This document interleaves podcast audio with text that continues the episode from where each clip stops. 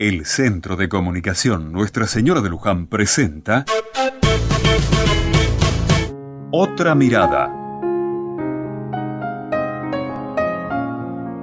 El otro día me encontré con María Eugenia, una chica muy joven, casi adolescente, que vive a dos cuadras de casa. María Eugenia vive con sus padres. Es chica todavía para volar de su nido.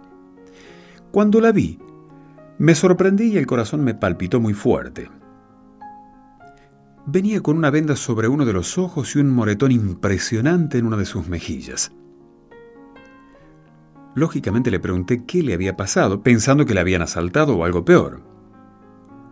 Como tiene mucha confianza conmigo, porque fui catequista hace unos años, me contó que su padre la había golpeado. Pero enseguida de contarme eso, empezó a excusarlo y a justificarlo. Decía cosas como, por ejemplo, es que no se da cuenta. Yo también soy bastante rebelde. No es para tanto, no me duele como parece. No siempre es así. No, mis hermanitos no saben nada. Y más frases por el estilo. Estuvimos hablando mucho, muy largo. Y de a poco se va a tener que dar cuenta de que eso que le pasa no es normal, no es bueno, y que no puede acostumbrarse a la violencia.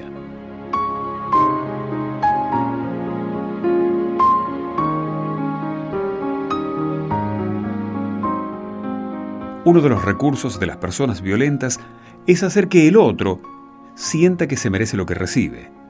Si la persona violenta agrede, el agredido muchas veces hasta lo justifica. Es que la situación de violencia está acompañada de una situación de dominio, que es lo que sostiene la violencia verbal o corporal. Tenés que saber que eso no es bueno, no es normal, que no te mereces un golpe que a nadie se le escapa la violencia. No le creas cuando dice, es la última vez, perdóname, no va a volver a pasar.